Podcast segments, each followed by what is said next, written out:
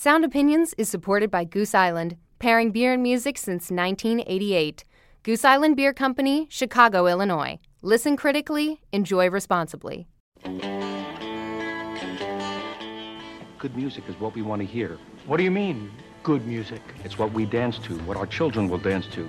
And if you don't want to play it, then take your records and go home.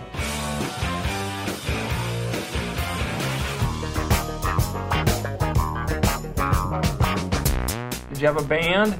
Good or bad? It's a great band. It's a bad band. It's like pizza, baby. It's good no matter what. There's music in the air. Welcome to Sound Opinions from Chicago Public Radio and American Public Media. I'm Jim DeRogatis, the pop music critic at the Chicago Sun-Times. And I'm Greg Kot. I write about rock and roll for the Chicago Tribune. Today on the world's only rock and roll talk show, Jim and I are going to welcome singer-songwriter Joan as Policewoman for a sampling of her take on American soul music. And later on, Greg and I will review the latest comeback record from heavy metal giants Metallica. You're listening to Sound Opinions, and time now for some music news.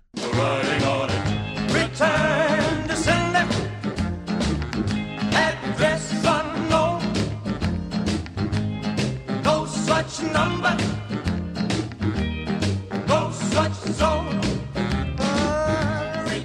That, of course, is Elvis Presley, a man who has been on uh, every musical format known to man. I'm not sure if he was on 78 RPM records, Jim, but he certainly was on 33 and a thirds and 45 RPMs. He survived into the 8 track cassette era. He, he survived into cassettes, CDs. MP3 files are being traded with Elvis Presley on them as we speak, and now he's part of a yet another new musical format that is about to be introduced in the next few weeks called slot music The smallest yet. tiny little card, a little disc that you can put into your cell phone or your MP3 player or your computer, play an entire album of 29 artists at this point. People like Rihanna, Ne-Yo, Robin Thicke, Chris Brown, Akon, Leona Lewis, and Elvis Presley. Uh, the four major labels trying to find yet another way to sell music to consumers. Consumers, uh, as we know, are not buying music in the quantities they used to. And the music industry is desperately trying to find a format that consumers are going to want.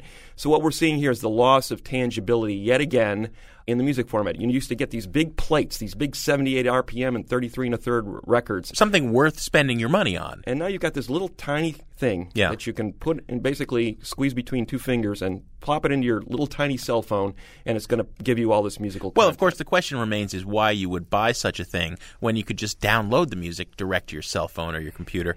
The New York Times, when they wrote the story talking about the rollout of this new SanDisk slot music format, they ran a picture of the old kind of cardboard record that you'd sometimes get in the 70s on the back of a cereal box. And they were say, basically saying, you know, what's the cheapest way we can give you music? There is some good news, though, for audiophiles. It is uh, an MP3 file, but it's a slightly higher quality than many of them you're downloading. And also, it's free of DRM, the digital rights management software that prohibits you from copying it from, say, your computer onto your cell phone. There's one big problem here, though, Jim. It costs fifteen dollars.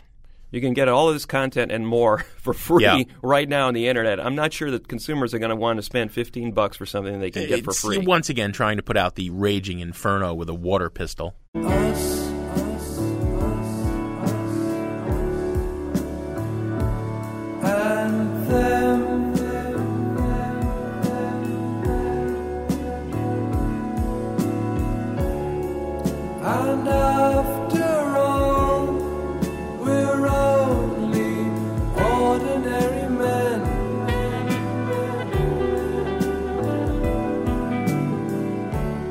Greg, that of course is one of the greatest anti war songs of all time Us and Them by Pink Floyd from the Dark Side of the Moon.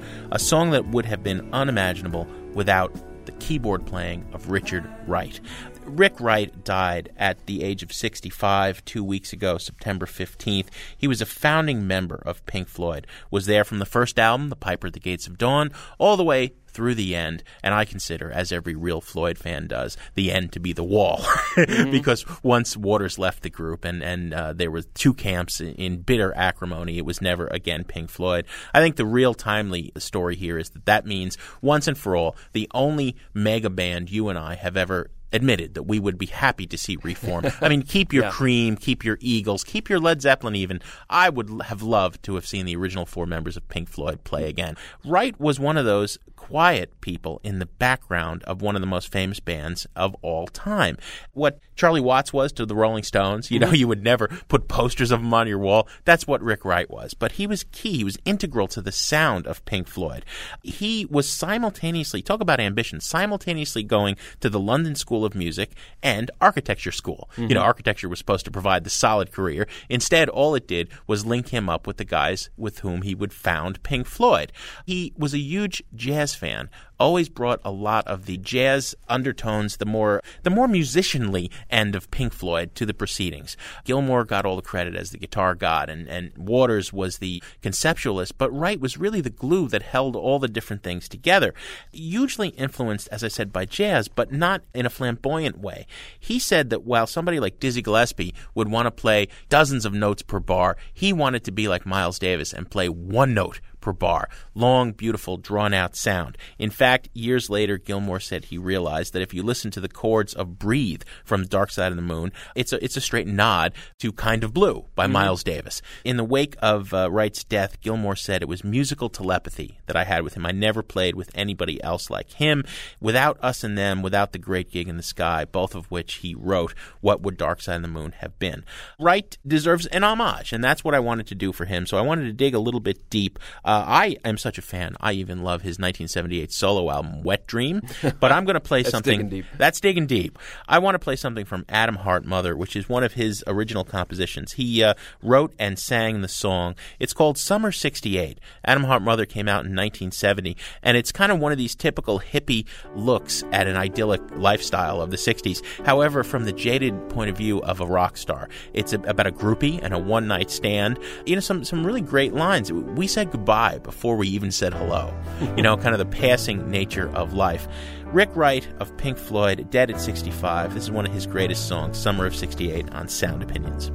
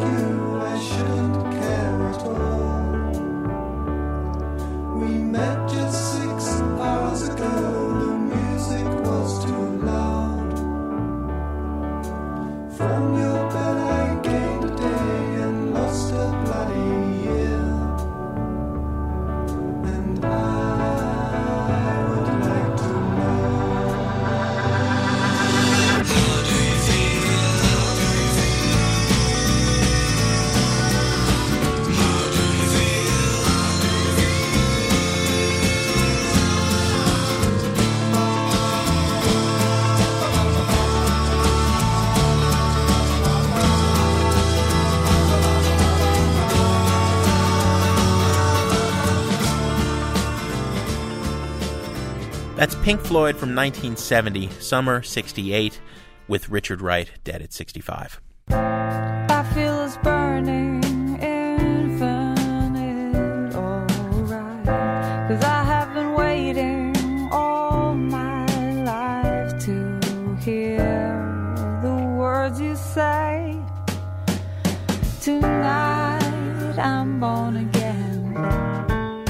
You're listening to Sound Opinions, uh, and that is a little bit of To Survive, the new album from Joan as Policewoman, otherwise known as Joan Wasser, a classically trained violinist from New York City. Quite a resume for, for Joan Wasser. She's played with a number of notable uh, musicians over the years Mary Timony, Dam Builders, Antony and the Johnsons, sort of the, the violinist of first call when, whenever Yeah. you need some, some of that on your, on your record. People like Rufus Wainwright and Lou Reed have sung her praises. She had a long relationship with Jeff Buckley in the years before Jeff died tragically in 1997. Now she's making incredible music, though, Greg, as you said, as Joan as policewoman, and she came by the studio to play us some songs and to have a chat. Cause I've lived too long, already gone. We are here with Joan Wasser, otherwise known as Joan as Policewoman. Joan, welcome to the show. Thank you. It's great to be here. So let's get right to the chase. Let's, I mean, you've told the story a million times, but I think a few listeners out there are probably curious as to Joan as policewoman. A certain 70s cop show That's right. on TV? Yeah. there was a mid 70s cop show called Policewoman starring Angie Dickinson. Yeah. Sergeant Pepper. She worked out of San Francisco and her name was Sergeant Pepper. And because she was undercover, you know, she got to wear like Halston suits. You know, she never had had to wear the uniform, so she always looked extremely cool and was tough. And I think it probably was the first drama starring a woman. Is that right? Wow. Yeah, I think so. Certainly police drama, I would yeah, imagine, right? but I think, I mean, drama. You know, we have Mary Tyler Moore and stuff.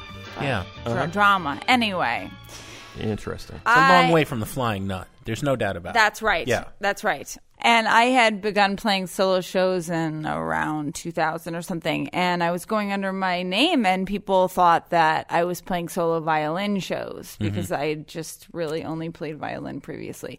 So I had been looking for a name to sort of cover all the music that I made as a songwriter and a singer. And um, I was wearing some sort of particularly 70s polyester pale blue pantsuit or something. And my friend said, Joan, you're channeling Angie from Policewoman. So I just took on the name. Thanks for laughing. I'm really glad. That's No, it very is. That's, that's great. And So, so you take on this rock and roll persona when you are Joan as Policewoman. and The band is Joan as Policewoman. You, you don't want to mess with Joan as Policewoman. No, you don't. You know, whereas Joan Wasser, you go, well, you know. Oh, yeah, I think you'd still be in trouble Yeah, messing exactly. with you. But Joan, it's a fascinating uh, uh, journey that you've taken through these two albums uh, as Joan as Policewoman. The new one's called "To Survive." Can we take you through that a little bit? I mean, because you were a classically trained pianist and violinist early on, Not pianist. not pianist. No, I took about three months from my mom's friend when I was eight, and I actually brought in the sheet music to light my fire, and she said, "I'm not teaching you." so uh, that was my piano training. So yeah, but I did study violin classically through a, a lot more seriously, all Yeah, the way up through Boston seriously. University. Yeah, right? yeah, yeah. What was it about that instrument that, that you loved early on?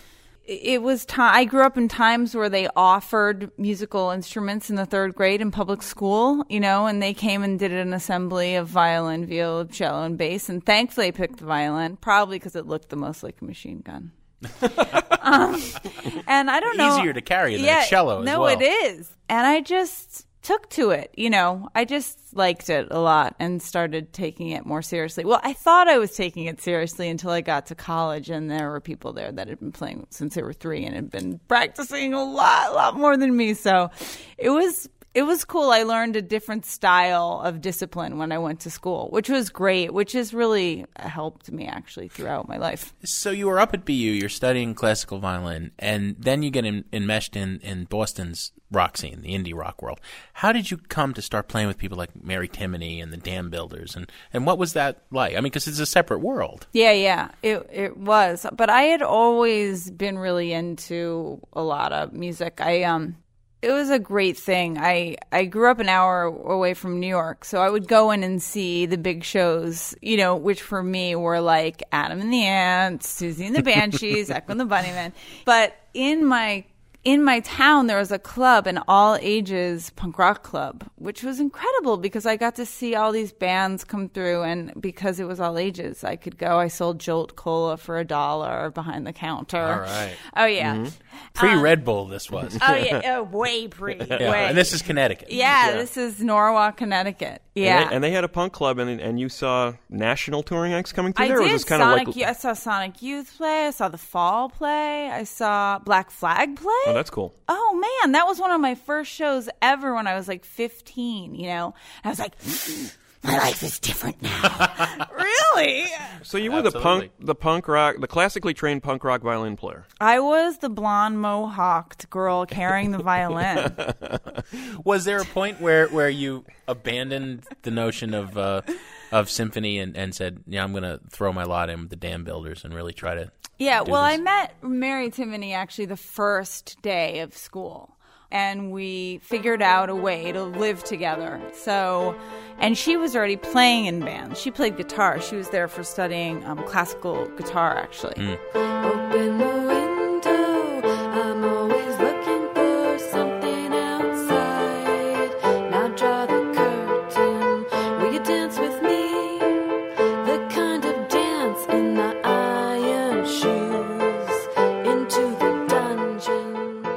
I just started playing with her, and then I was really thrilled to be studying with my teacher classically, but I knew that it wasn't the world for me. Classical music was not that wor- the world for me. I just, it just wasn't it. I didn't want to be, you know, playing music that I felt had already been perfected in recordings and performances live. You know, I just wanted to make new music. So I started taking really every gig I could in Boston, which was a very fertile musical environment. It was great. So, Joan, uh, why don't you? You're you're sitting at a beautiful grand piano. I tell sure it- am. Tell us what you're about to play. I'm about to play a song called To Be Loved. And let's see if I can pull this one off. I'm so happy to be loved. Throw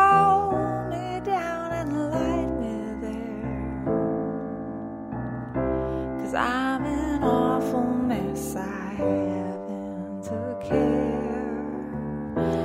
We're eternity. Oh, I feel the sigh on every breath that's made us here. This night dream's fantastic and it's my dear. And you love me too.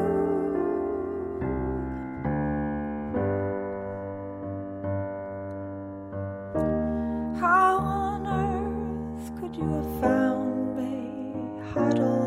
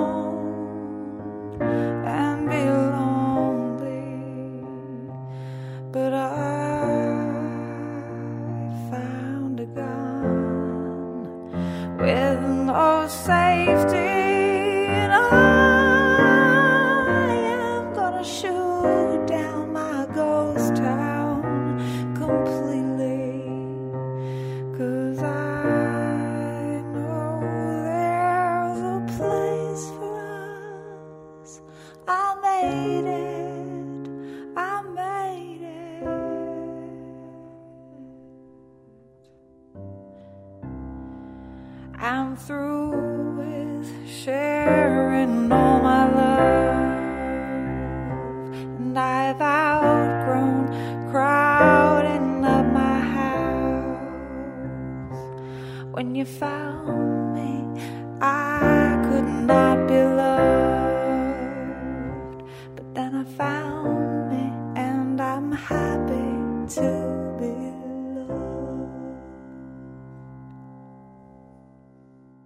That's To Be Loved live on Sound Opinions by Joan as Policewoman. Coming up on the show from Chicago Public Radio and American Public Media, we'll continue our conversation with Joan Wasser, and later on, we'll review the much hyped new album from Metallica.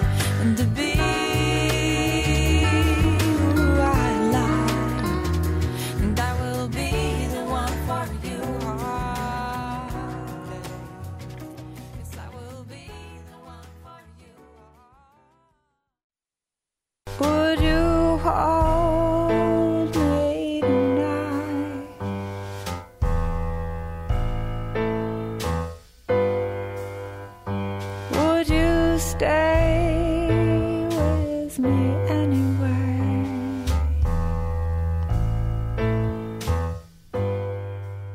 Welcome back to Sound Opinions from Chicago Public Radio and American Public Media. Jim and I are continuing our discussion with Joan Wasser, also known as Joan as, Policewoman. You know, she's played with Mary Timony, Rufus Wainwright, and the acclaimed indie group Antony and the Johnsons. And I had to ask her about how uh, Antony Hegarty's delicate style influenced her music. Um, what was it? Uh, was there a turning point for you? I know, I know that I've, I've read interviews with you where you've talked very fondly about working with Antony Ha- Hegarty. That was a, a, a key relationship for you. What was it about that that sort of moved you along in terms of your career? Well, I had um I had begun writing my own songs and actually I had put a band together called Black Beetle and there was another songwriter in the band. We were both learning to write. We were writing together and separately, Michael Tighe. And I joined his band. I, I actually subbed for another violin player for Antony's band, and we just hit it off so instantly that I was just in his band after that first rehearsal. Mm-hmm. And he was just someone that was making music that reminded me of the stuff I was trying to do. You know, I felt very subconscious about the fact that my stuff was very intimate. You know, I wasn't used to like revealing myself yet, mm-hmm. you know, and being vulnerable and in public. Mr. Muscle forcing, bursting, stingy thingy into little me, me, me. But just ripple, said the cripple, as my jaw dropped to the ground. Smile, smile. It's true, I always wanted love to be hurtful. I was like tougher than everyone else. You know, I could move the SVT amp myself, you know. Um, so he was just doing very like gentle music and he was very supportive of my music. And when someone that you really look up to says you're you're doing a good thing, you know, it means a lot. I don't know, uh, Antony is just a very healing person. And just being around him, you just feel better. I can mm-hmm. understand though, Joan, how you know you're you're afraid to sing and you're debating whether to come forward and sing, and yet you're you're playing with Antony Johnson, who has this amazing, truly otherworldly voice. You're you're thinking about becoming a songwriter. You're you're maybe afraid to venture out on song uh, into in your own songwriting. Yet you're working with people like Rufus Wainwright, this incredible songwriter. Not yet. Not yet, not No. yet. Uh, but but I mean, when it would come, you, Yeah, you'd yeah. worked with incredible songwriters. You'd Yeah. been close to Jeff Buckley, who was an incredible songwriter. I mean, it's like it's almost like I want to play football, but I'm gonna start by joining the Bears. you know, it's like it's tough when you're you have people like that in your orbit. I would imagine. It's true. Yeah. So where did you work up the gumption? Well, I just I had started playing out, you know, singing, fronting my band Black Beetle. That started in 97 or 98. And I just, you know, I just kept setting up more shows so it would force me to play. And then I started playing solo shows in 1999 or 2000 that would force me even more to be comfortable. And I just, uh, I knew there was something there. You know, I knew that if it scared me that much, that it was something that was worth pursuing. Uh, we're we're going to continue the conversation in a minute, but uh, let's have some more music. Okay. Joan. What do you want to play? I'll play this thing.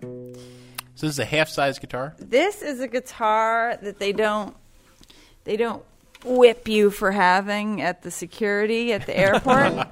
so it travels well. Yeah. yeah, you can bring it on the plane. Yeah. It's I mean, and it's for a little guitar it sounds good, you know.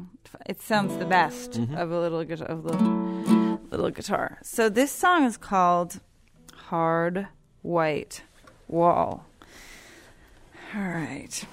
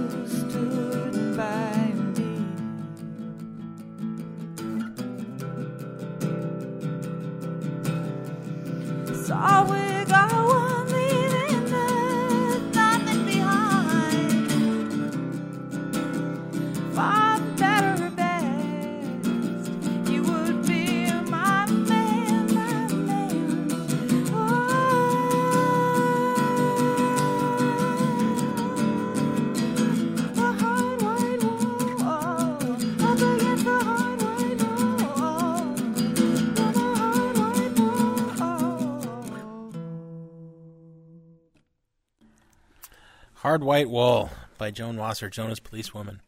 That's a that's a really beautiful and poignant song, Joan. Where where did it come from? Can you take us through writing that one? Um, that song came from uh, standing in an airport on a payphone, talking to the person maybe I wanted to get with at that point, staring at a wall, at a blank wall, and just being like, "What am I doing in the airport again?" yeah, yeah, yeah. And- and you said it was a struggle to overcome uh, fears about sharing intimate facts, uh, and yet you know both albums, uh, as Joan as Police Woman, are it was very personal kind of songwriting. Uh, Are you over that yet? yeah, I'm over it. Because now everybody thinks they know everything about you. Well, right. Uh, they do know a certain amount about me because I am comfortable now, really, with um, you know, with revealing a lot of stuff. Just because I, I mean, it's like I've just really gotten over the preciousness of my individual. I mean, Mm. if I felt something, everybody else has felt it. Like the, the- you know, sp- you know, the details are different. That's it. Right, You know. right, right, right. So um, I am very much over that. Um, that just took a lot of playing. Um, you know, just to continue the story. In 2004, Rufus asked me to um, open for him and play in his band. you know. Rufus Wainwright, yeah. he had been looking for a guitarist, violinist, singer, and there aren't a whole lot of that combination. Yeah. So um I was all of a sudden playing solo in front of Rufus's crowd. Which is an great, a, an incredible experience because, first of all, these people love music, but also, you know, listen, you know. Yeah. Um, but it also really, really pushed me to be as good as possible um, because you did not want to be making a fool of yourself in front of those people, Yeah, yeah, you know. Um, and that's also where um, a year later, a gentleman from England saw me play at Birmingham Symphony Hall, and he bought my EP and he was running a record store and he said I want to sell your EP in my record store. And then he was like actually I'm thinking about starting a label, label. I want your EP to be my first release. And just went on from there and I started releasing my re- my records there and in Europe and started touring in Europe a lot. Mm-hmm. Did Did you have the sound? You know, it's it's fully formed. You get a sense of you know that you had a very particular vision in mind, and people you know always try to pin you down. What what what do you call it? And you've given some very good answers. One one, one I think you call it American soul music, which is I guess general enough, but at the same time also points you in the right direction.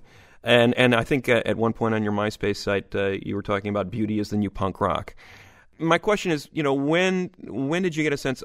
It's not classical music, it ain't punk rock, you know, uh, which are two huge influences on your life, obviously. How did you end up with this sound? I don't really know. The music that I always sort of first want to listen to is Marvin Gaye, Al Green, Roberta Flack. Like if I come home, it's like, what am I going to put on? Mm-hmm. Stevie Wonder. I'm going to put on that. That's kind of my first. That's my kind of what? do you- What do you call that? What you come back to? That it's your Your touchstone. yeah, mm-hmm. you know, it's the thing that I'm I'm just sort of I grew up listening to AM radio before I went to school and it was like it was that stuff and disco. You know, and I guess the, the first music that I that really moved me was uh was like Joni Mitchell and Neil Young. You know, I was super in new wave and punk rock. You don't really hear that in my music so much, but there's just, you know, there's little hints here and there. And then I just love a lot of sort of, um, you know, I love harmony. So I like rubs. Well, there's a lot of turbulence in the lyrics. I mean, maybe that's where the punk stuff is there, you know, because you listen to the songs on the surface and you get the sense of, well, it's pretty. And then you listen to it and there's blood on the floor. You're sort of wiping your hands. You're going, whoa, this is, there's, there's some heavy duty stuff here. And I did want to ask you a Jeff Buckley question because you know you had a you had a, a relationship with Jeff for three years, and the one thing that struck me about Jeff's music that was resonates with me to this day. I still remember seeing him at a um, bakery of all things. It was like a little folk club, but it was really a, a bakery at the same time. He was playing in front of a bunch of pastry, and there was like ten people there. And it was a cold winter night, you know, snowstorm. This is before anybody really knew who he was. And I was just struck at this incredible sense of intimacy and also vulnerability. And almost, you almost felt voyeuristic watching this guy play. And it was just one of those like experiences that stays with you your whole life. Well, I heard there was a secret chord that David played and it pleased the Lord. But you don't really care Well, it goes like this the fourth, the fifth, the minor fall, and the major lift. The baffled king composing hallelujah. Hallelujah. Hallelujah. And I'm getting this sa- same sense of what's coming out of these records is like it doesn't matter to you who's listening. It's almost like you have to do this and it's coming out. I mean, how do you get to that place as a songwriter? And then, secondly, to be able to per- perform that way and maybe night after night on the road getting to that same place because that's what, what killed me about buckley was just that he could get to that spot and make you feel like he's taking you with him I think we're both giant fans of Nina Simone, who did that, who's the queen of that. Mm-hmm. You know, who would stop in the middle of the song and be like, Can you believe this person wrote this song? I mean, you know, I mean, she was just Yeah. She just she had some. no boundaries. Yeah. Yeah. None. I just really do honor the fact that this could be the last song I play. Mm-hmm. Who knows what's going to happen? And I am not a fatalist. It's not about how the tidal wave is going to come over the entire country. Like, it's not about that. It's just really, honestly, about who knows? Yeah. And it's you might as well just make the fact that you can make music just worth every 2nd And then also, it is so much for me, like about when I perform live, like I really try to get a sense of where the people are. Even if it's the same set, like I have to talk to people in the crowd. Like I have to get some feedback or just even a general sense. You know, if you're Germany, you're not going to get any words out of them. But, you know, just something, you know, some kind of feeling back so you can really give them the show that that they want from you. You know, I wa- I am someone that wants to give people what they want. You know, Uh, obviously that ha- that has so much to do with me too. It's my interpretation of what you may want. But why not make the most of every moment? I mean, there's no reason not to. Joan Wasser, otherwise known as Joan as Policewoman. It's been a treat, Joan. Thank you for coming in. My pleasure.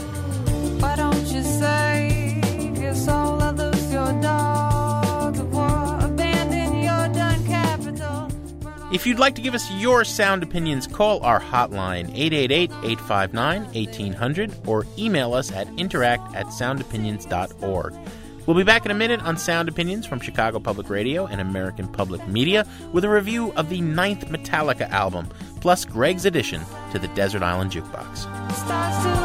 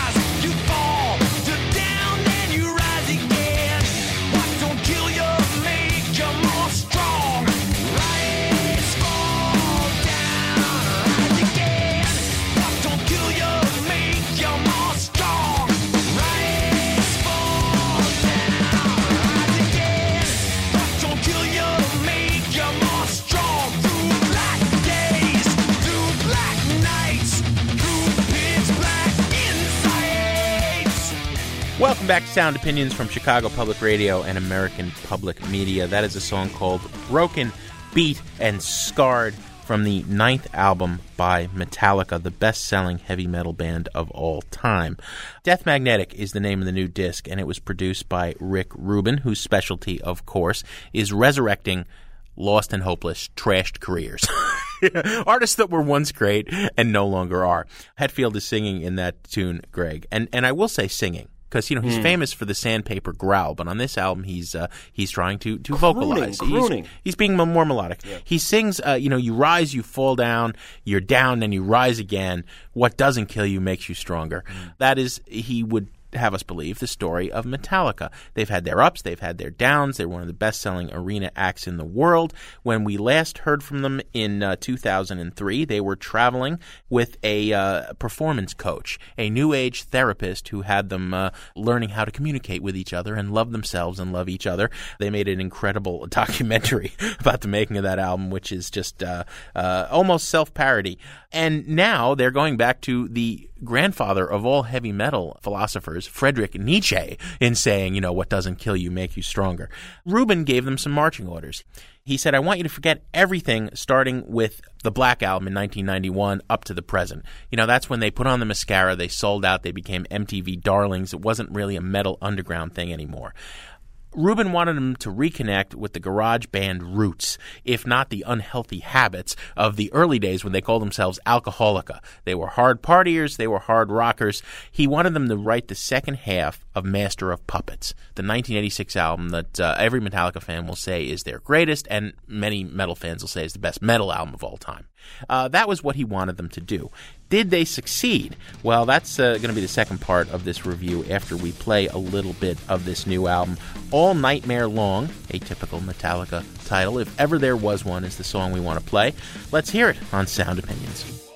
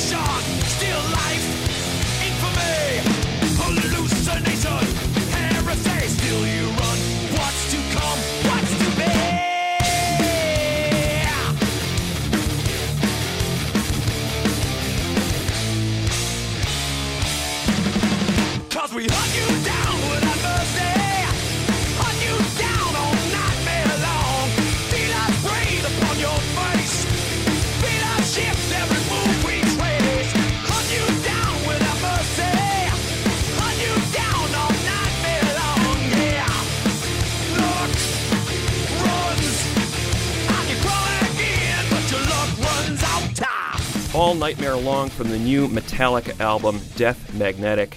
I think a pretty exciting track, actually. I think uh, the guitar playing on that track between James Hetfield and Kirk Hammett is pretty thrilling. Lars Ulrich, not a great heavy metal drummer, certainly not in comparison to somebody like uh, Paul Bostaph of Slayer, but certainly near the top of his game on this record as well. Uh, I'll cut right to the chase, Jim. My problems with this record don't lie so much in the, the sound of the record, although the mix is horrendous, it should be pointed out. Yeah.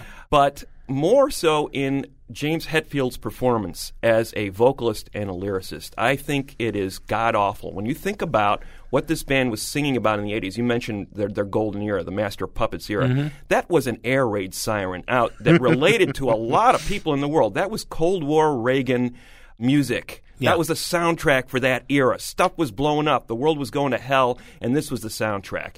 And it was a perfect one. And it was one of many reasons why they were one of the great metal bands of all time during that era.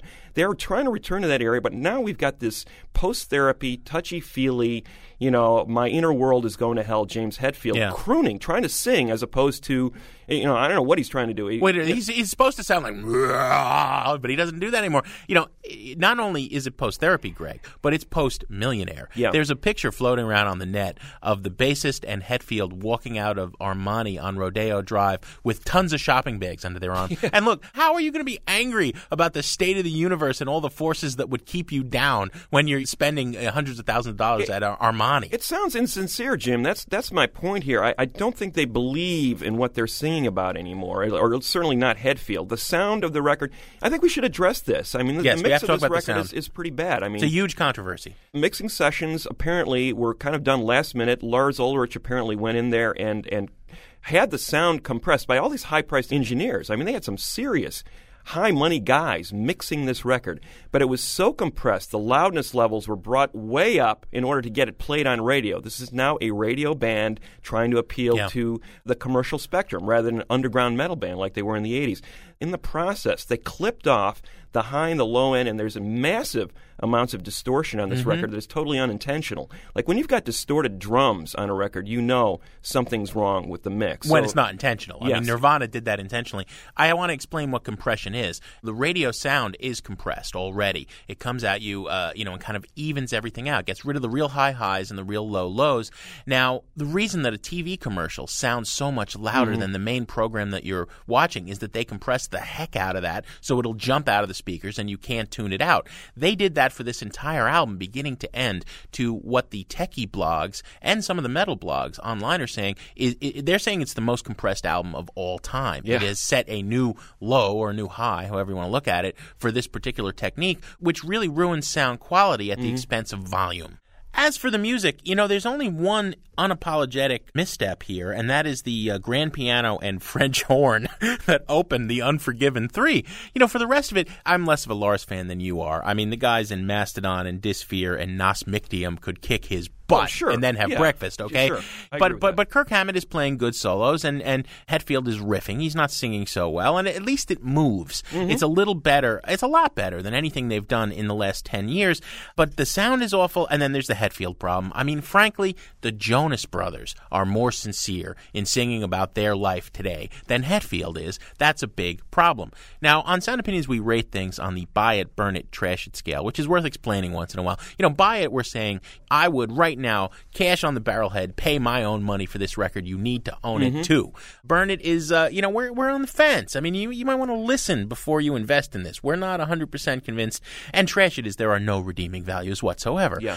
I'm going to give it a burn it because there are some moments that move.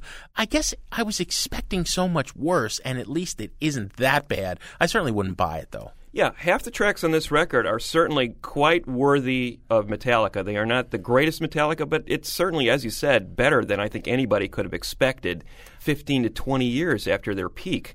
So, from that respect, there's a few tracks you need to burn. So, I will give it a burn it as well. Well, you know, and if you're on there on the net searching around to burn it, there are actually fans who are doing their own edits of this record, trying to clean up the overcompression and cut down the seven and nine minute songs to three and four minute songs. They're cutting out some of the worst lyrics and some of the worst. I mean, there you go. There's like, you know, Metallica hates the idea of people playing with their music, but those versions are kind of better than Metallica's. I tell you, little buddy, this whole island is bewitched. Now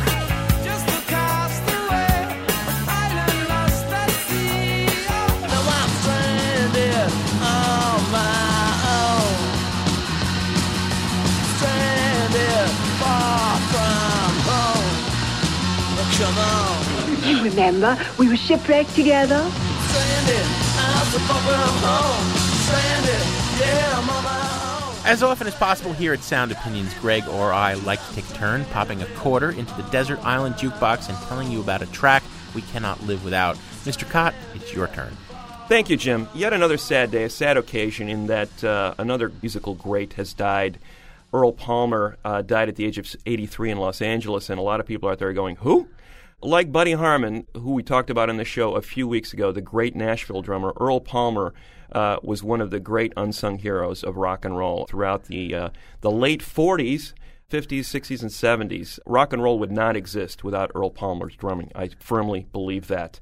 Before anybody knew what rock and roll was, Earl Palmer was bringing a heavier backbeat to rhythm and blues out of New Orleans in, in the late 40s, with uh, first with Dave Bartholomew's band, and then as one of the key components of those early Fats Domino records that basically created a blueprint not only for artists like Elvis Presley and Little Richard, but later on for the Beatles and the Rolling Stones who emulated the sounds they heard on those records, and Mm. most particularly the work of Earl Palmer as the drummer on those records. Palmer's role in numerous hits out of New Orleans in the 50s is, is legendary in, in that city. Uh, not only did he play with uh, Fats Domino, but people like Lloyd Price and Smiley Lewis and uh, most notably Little Richard, and then later moved to L.A., where he was part of the notorious Wrecking Crew, which backed up numerous sessions out of Los Angeles. He was one of the drummers of choice with Phil Spector. When Hal Blaine wasn't available, Earl Palmer was the drummer. When Earl Palmer wasn't available, it was Hal Blaine. It was one of those two guys on usually every big Phil Spector hit. And if you heard River Deep, Mountain High by Tina Turner.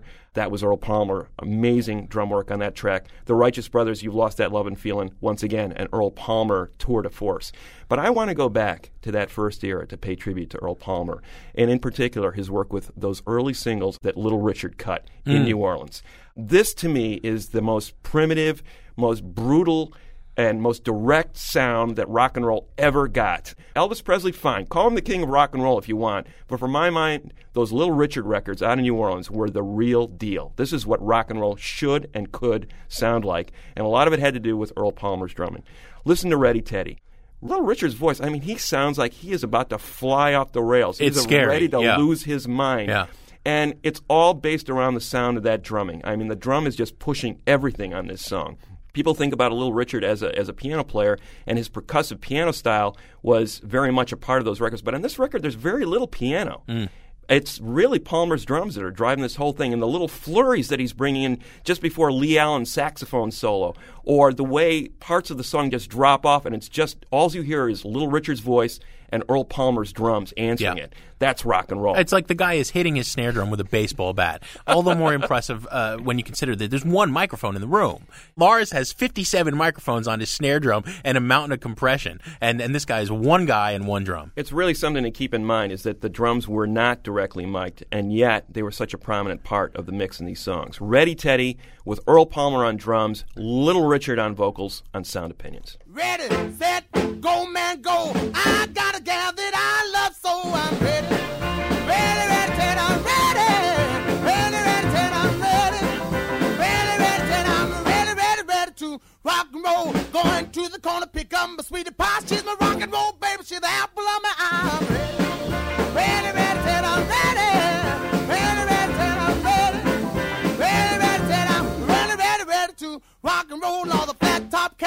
dungaree dogs. I headed for the gym to the sock hop ball. The dogs really jumping, the cats are going wild.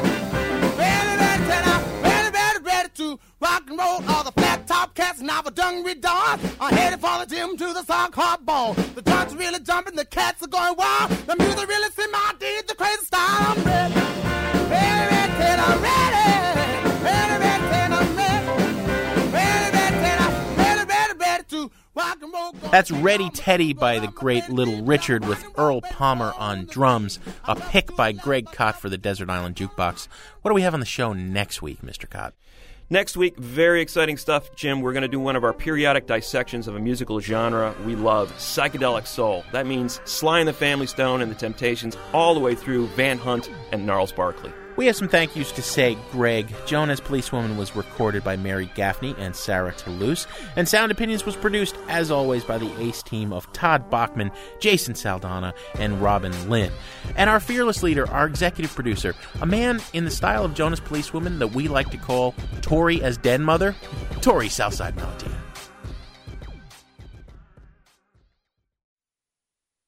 Hey, how you doing? Sorry I can't get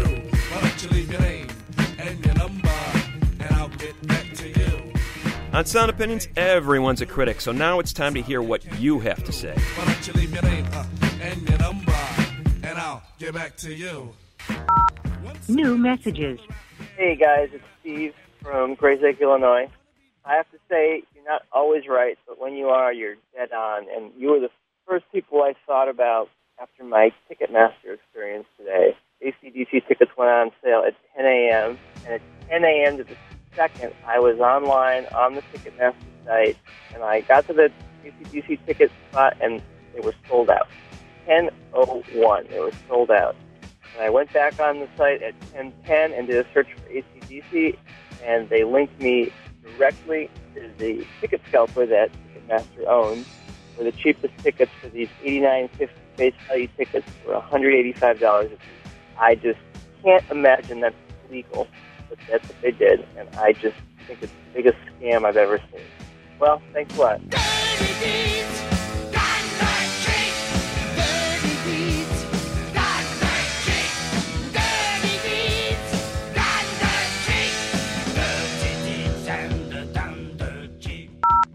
Hi, this is Mia from Chicago.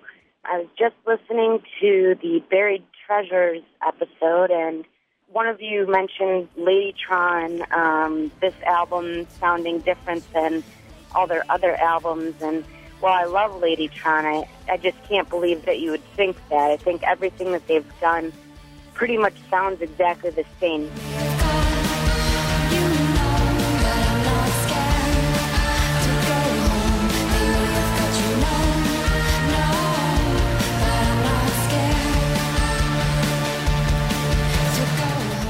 And then there was the Men in Sandals. Jim, I I don't know where you find these people, but uh, I have to say that the "You Can't Kick Ass" in Tiva's line was fantastic. Thanks, guys. Love your show.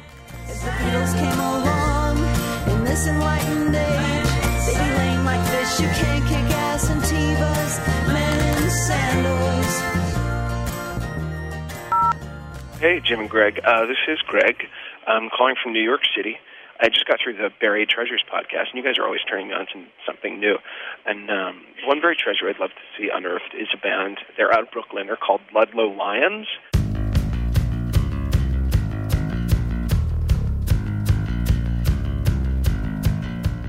They have this melodic sort of UK sensibility for just good rock songs and great lyrics. They're very energetic.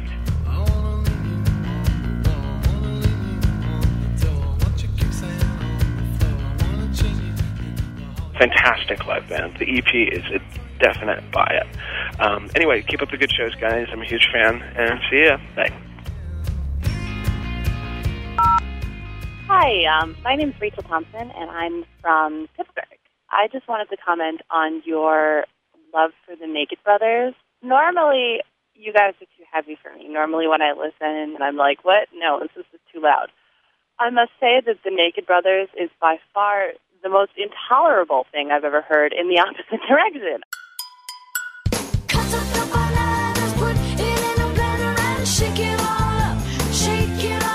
I think it's actually more irritating and saccharine and asinine than uh, the Jonas Brothers will ever be. I love pop. That's not pop. That's just pain. Pain with a guitar. Thanks.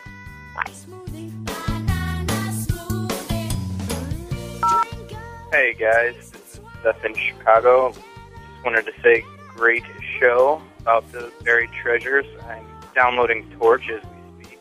I just wanted to say that the second time I've listened with my daughter, and both times you talked about the boy bands, and what you said about Naked Brothers is definitely true. They are by far a superior band. And even though she hated your show for the longest time and wondered why you kept talking over the music, she is now a solid listener, as am I. So keep up the good work.